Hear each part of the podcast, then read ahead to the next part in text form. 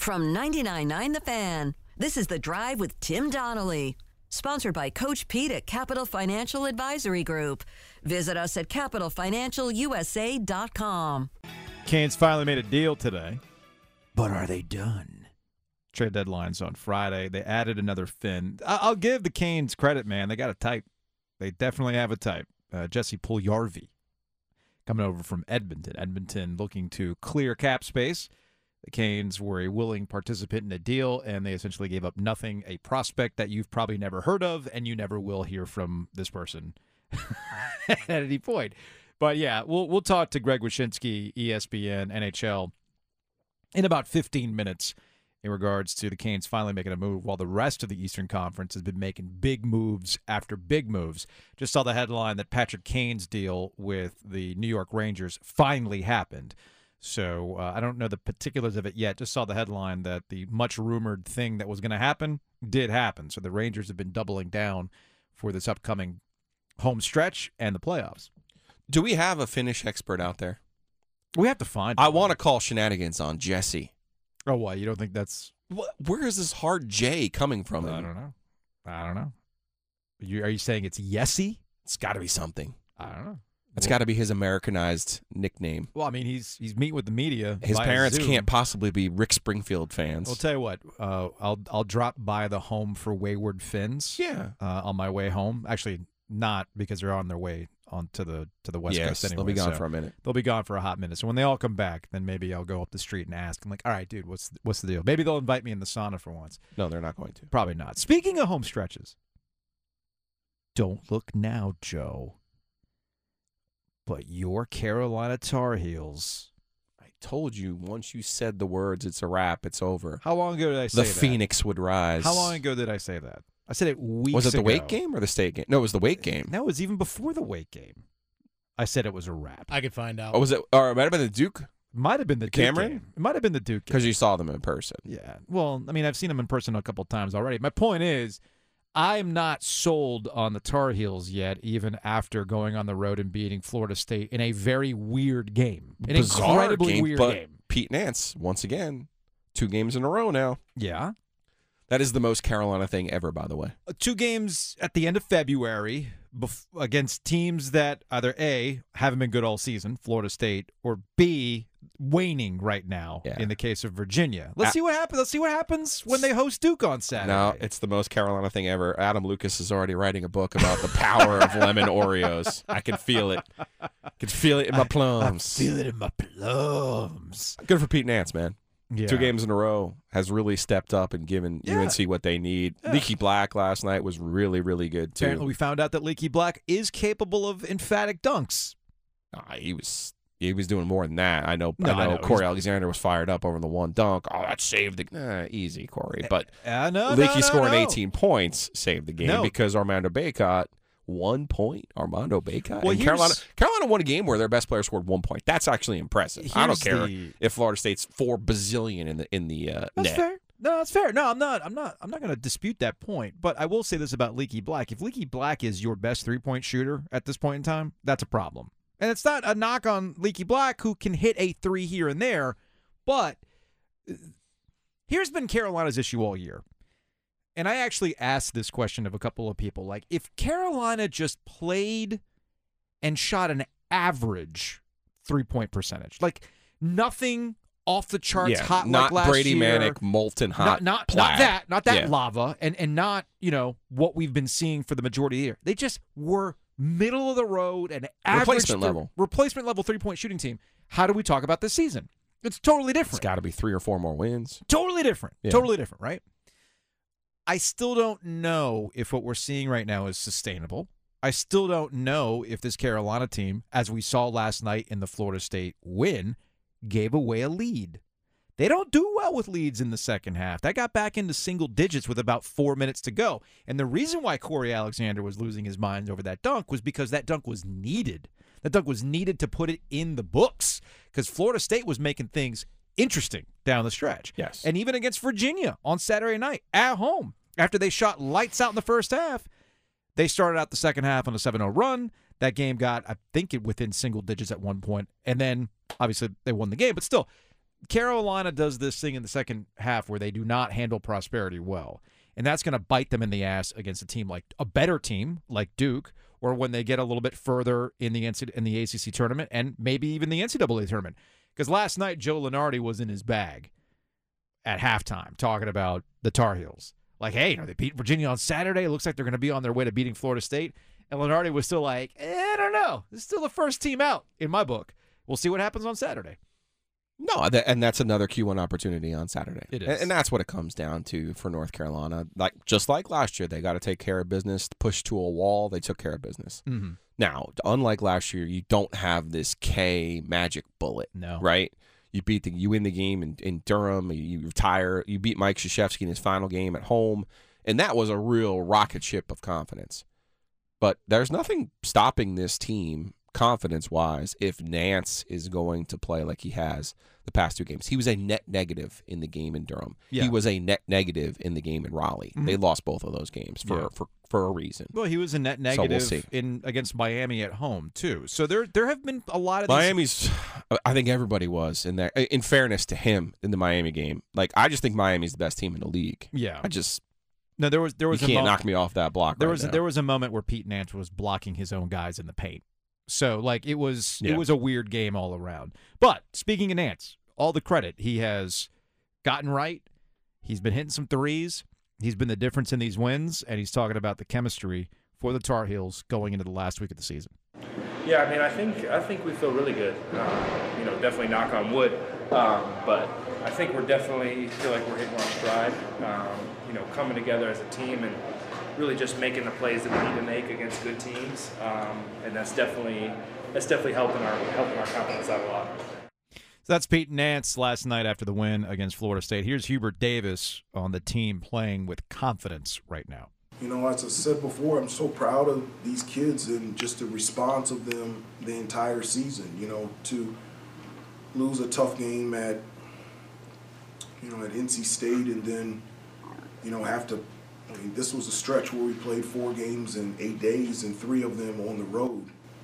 And for us, in the last three games to come out with wins versus quality opponents like Notre Dame and Virginia and Florida State, and two of them on the road. I'm very proud of them, and it should give them a lot of confidence. So there's Hubert Davis on the confidence over the last three games. I am still in wait and see mode for the Tar Heels. I want to see how they play against Duke on Saturday. I want to see how they handle the ACC tournament in Greensboro because there's no givens for the Tar Heels right now in terms of the NCAA tournament. And let's say they do beat Duke and they get themselves on the right side of the bubble. Well, at that point, what kind of seed are you going to have? And that's another I- issue that can can can be a problem when the NCAA tournament comes around. I've seen this a lot. And that is I could I could see them being in that eight nine game, sure. Scraping through it. Mm-hmm. One of those games where you just kind of you gotta grit your teeth. Yeah. I could see Purdue. I don't know how much you've been watching some of these other leagues, but obviously I, I gamble and watch way too many of these other leagues. Yeah.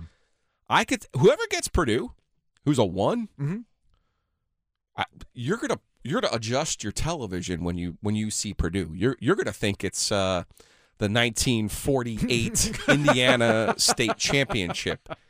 You're gonna you're gonna wonder if, if Purdue has a segregated uh, roster. Is what you're gonna wonder. Hmm. I see. I see. And, and I'm telling you right now, the big dude, Edey, Zach Edey, yeah, Zach Edey. the second he gets in foul trouble, Purdue like runs around like They don't know what to do. what, I don't know And- what and- happened. I don't know because the second he gets in foul trouble, Yeah. Purdue. I don't care who it is. Whoever gets, whoever draws the good straw and gets Purdue in that eight nine game Mm-hmm. Yeah. is going to take Purdue down. If one positive thing I will say, And I will tell you how bracket luck works, my friend. It might, it might be Duke. It might be It Duke, could but Duke might have been playing them, playing, playing themselves out of that eight nine line. all I know, all I know is that uh, Armando Bacot scored one point in that game, had foul trouble early, and they still found a way to win. That's the positive Yes. I'll take from the Tar Heels last night.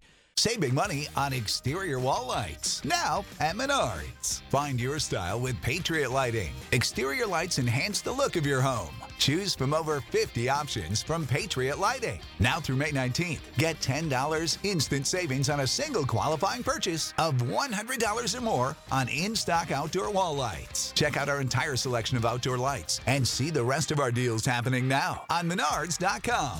Save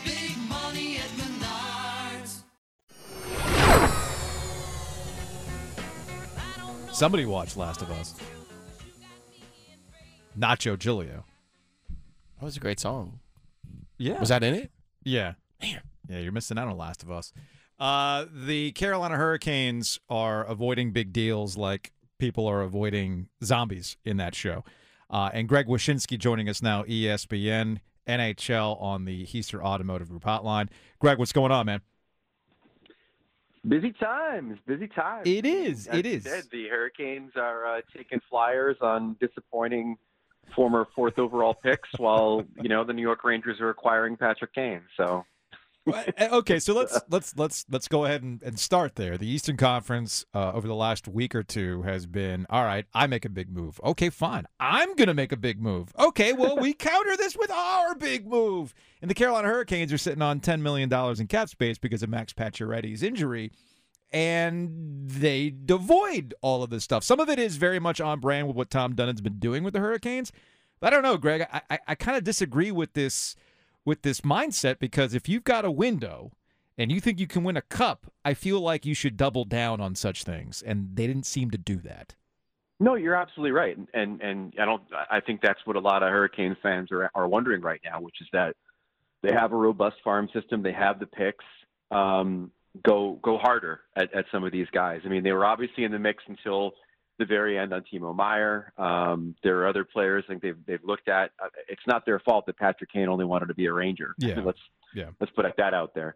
Um, but be, beyond the the fact that you have this arms race in the Eastern Conference with every single team uh, that's in the mix to win the conference, seemingly having upgraded their roster within the last three weeks. You also, like you said, have a situation where the best laid plans for this year for the Hurricanes, i.e., acquiring Max Pacioretty as one of those three veterans that was going to be able to get that critical goal in a playoff series they haven't been getting for the last few seasons, and then not having him meant you had to replace him, and and they haven't done that yet.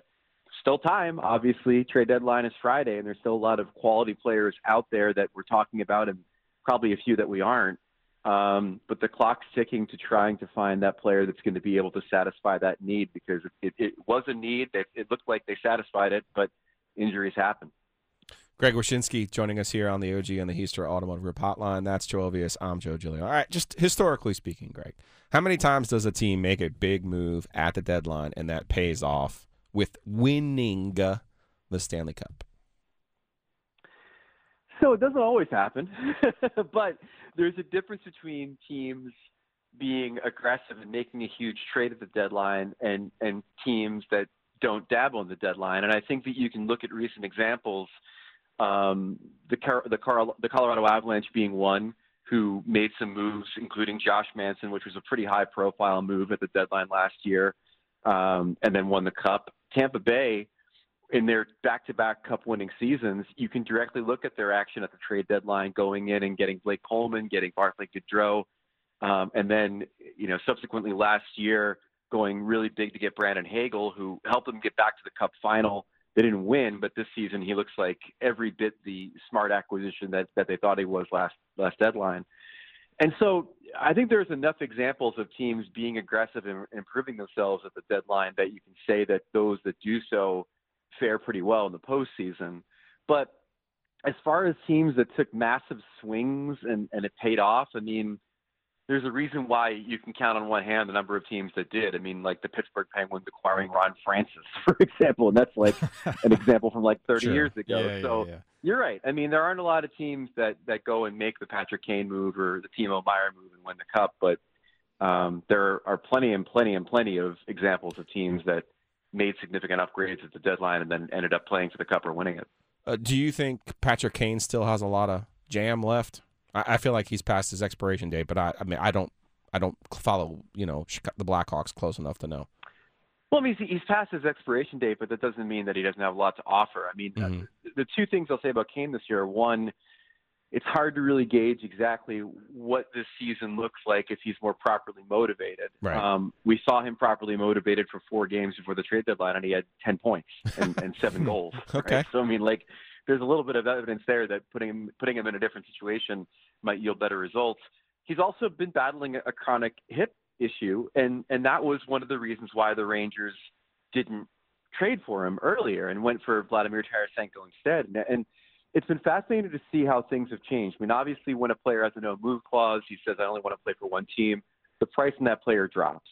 Um, when he when he has the games that he had before the deadline, maybe some of your of your concerns about his hip dissipate. But from what I've been told by multiple sources, the biggest reason Patrick Kane is a Ranger right now is because their owner James Dolan heard Patrick Kane wanted to be a Ranger and said, "Hey, that's a really famous hockey player. like that Let's guy." go get that guy." Okay. Yeah. So even even if the Rangers thought they were done after getting Yeah. Tarasenko, they re-engaged on on Kane with Chicago and and and made it work for I mean a very minimal cost. I mean like a conditional second rounder that becomes a first rounder if they make the conference final or some such, and then a fourth rounder. I mean it's a tremendously great trade for the Rangers. And the other other thing I'll say there is that I, I saw someone make the example of Phil Kessel going to the Penguins, where everybody thought Kessel was was cooked or whatever with Toronto. He goes to the Penguins and lights it up.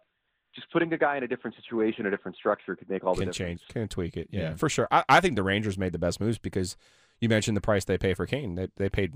Um, it seemed to me minimal for Tarasenko as well. Yeah, they did, and and so, you know, you take a look at that roster and you wonder if if maybe there there should have been a little bit more attention paid to adding to the blue line. Um, you know, our our two top right wings are redundancy. I don't know, but I mean, you look at their forward group right now, and the idea that their top six includes Tarasenko, Kane, Panarin, Zibanejad, you know, uh, Kreider, Trocheck. I mean, it's that's as good as you're going to find in the uh, the Eastern Conference insofar as offensive pop in your top six. And then they've got obviously got a lot of really solid players down the lineup and Chytil and Lafreniere and players like that too. So they're they're really they're really loaded. And and I think the Kane move just is one you had to make if you can get him at that price. Greg Wyshynski joining us here on the OG alongside Joe Giglio. I'm Joe Ovies. He's with ESPN. The Carolina Hurricanes did make a move today. Uh, they're bringing on Jesse Puljujarvi from the Edmonton Oilers. Edmonton looking to get you know free up some space. Uh, the Canes essentially gave up nothing, uh, and I guess six four, two hundred pounds, a big kid. He's he's a big kid, and he's going to hang out with some other Finns. Uh, he'll have some sauna time at Sebastian Aho's house. I know they were teammates uh, at one point. So who who is Jesse Puljujarvi? Well, he's a disappointment. what he is. But but And, this tra- uh, this tracks with Dundon trying to find market inefficiencies and then making it work for him. You know. Sure, and, and and and listen, I mean, the bottom line for an Oiler for the Oilers fans today is that this is what they dreaded. They dreaded there being a team that's smart, that has a great, shrewd front office, acquiring Puljujarvi, and then eventually him blossoming into the player that he was supposed to be, having been drafted so high. Mhm. And I'm sure more than a few of them shuddered when they saw a team that has made moves in the past where, oh, by the way, Teuvo Teravainen became what he became, and oh, by the way, Nino Niederreiter became what he became. And I mean, they've they've done this before, both in big moves and small moves of targeting players they think can really excel, and then they do excel within that system. The problem with Puljujarvi, in my opinion, is one of development. I think the the Oilers really screwed him up. Mhm. I think they they messed up his confidence. I think they messed up his execution. Um, he's a player that when you see his underlying numbers, he drives play in a way that makes total sense insofar as the Hurricanes wanting to acquire him. He just he's his finishing is terrible. Like Hmm. he, he's just a guy that can't score goals. His career shooting percentage is under nine percent. I mean, if they can fix that, they'll have themselves a player. and obviously, like you said, for the Other than that, unsigned prospect in Finland, that's you got to you got to make that move every time. Yeah, yeah. I guess they can watch. Uh, they can all watch Hevisaurus, the Finnish costumed dinosaur rock band. Okay, no, he's Uh, born in, in the day. born in Sweden, but he, his nationality is Finnish. I'm- yeah, I'm Swedish confuzzled. born, Swedish born Finnish player who was a teammate with Aho. So Okay. just add. Right. It's like Pokemon. Gotta gotta gotta And- collect. and- gotta catch them all. And the irony is he can't finish. So Which that's yeah, the- That's the yeah, Swede in yeah, him. That Greg Wyshynski, E ESPN NHL. Greg, we appreciate the time, man. I know it's been a busy week with the trade deadline coming up. Uh, we will talk to you later. Anytime. Thanks. For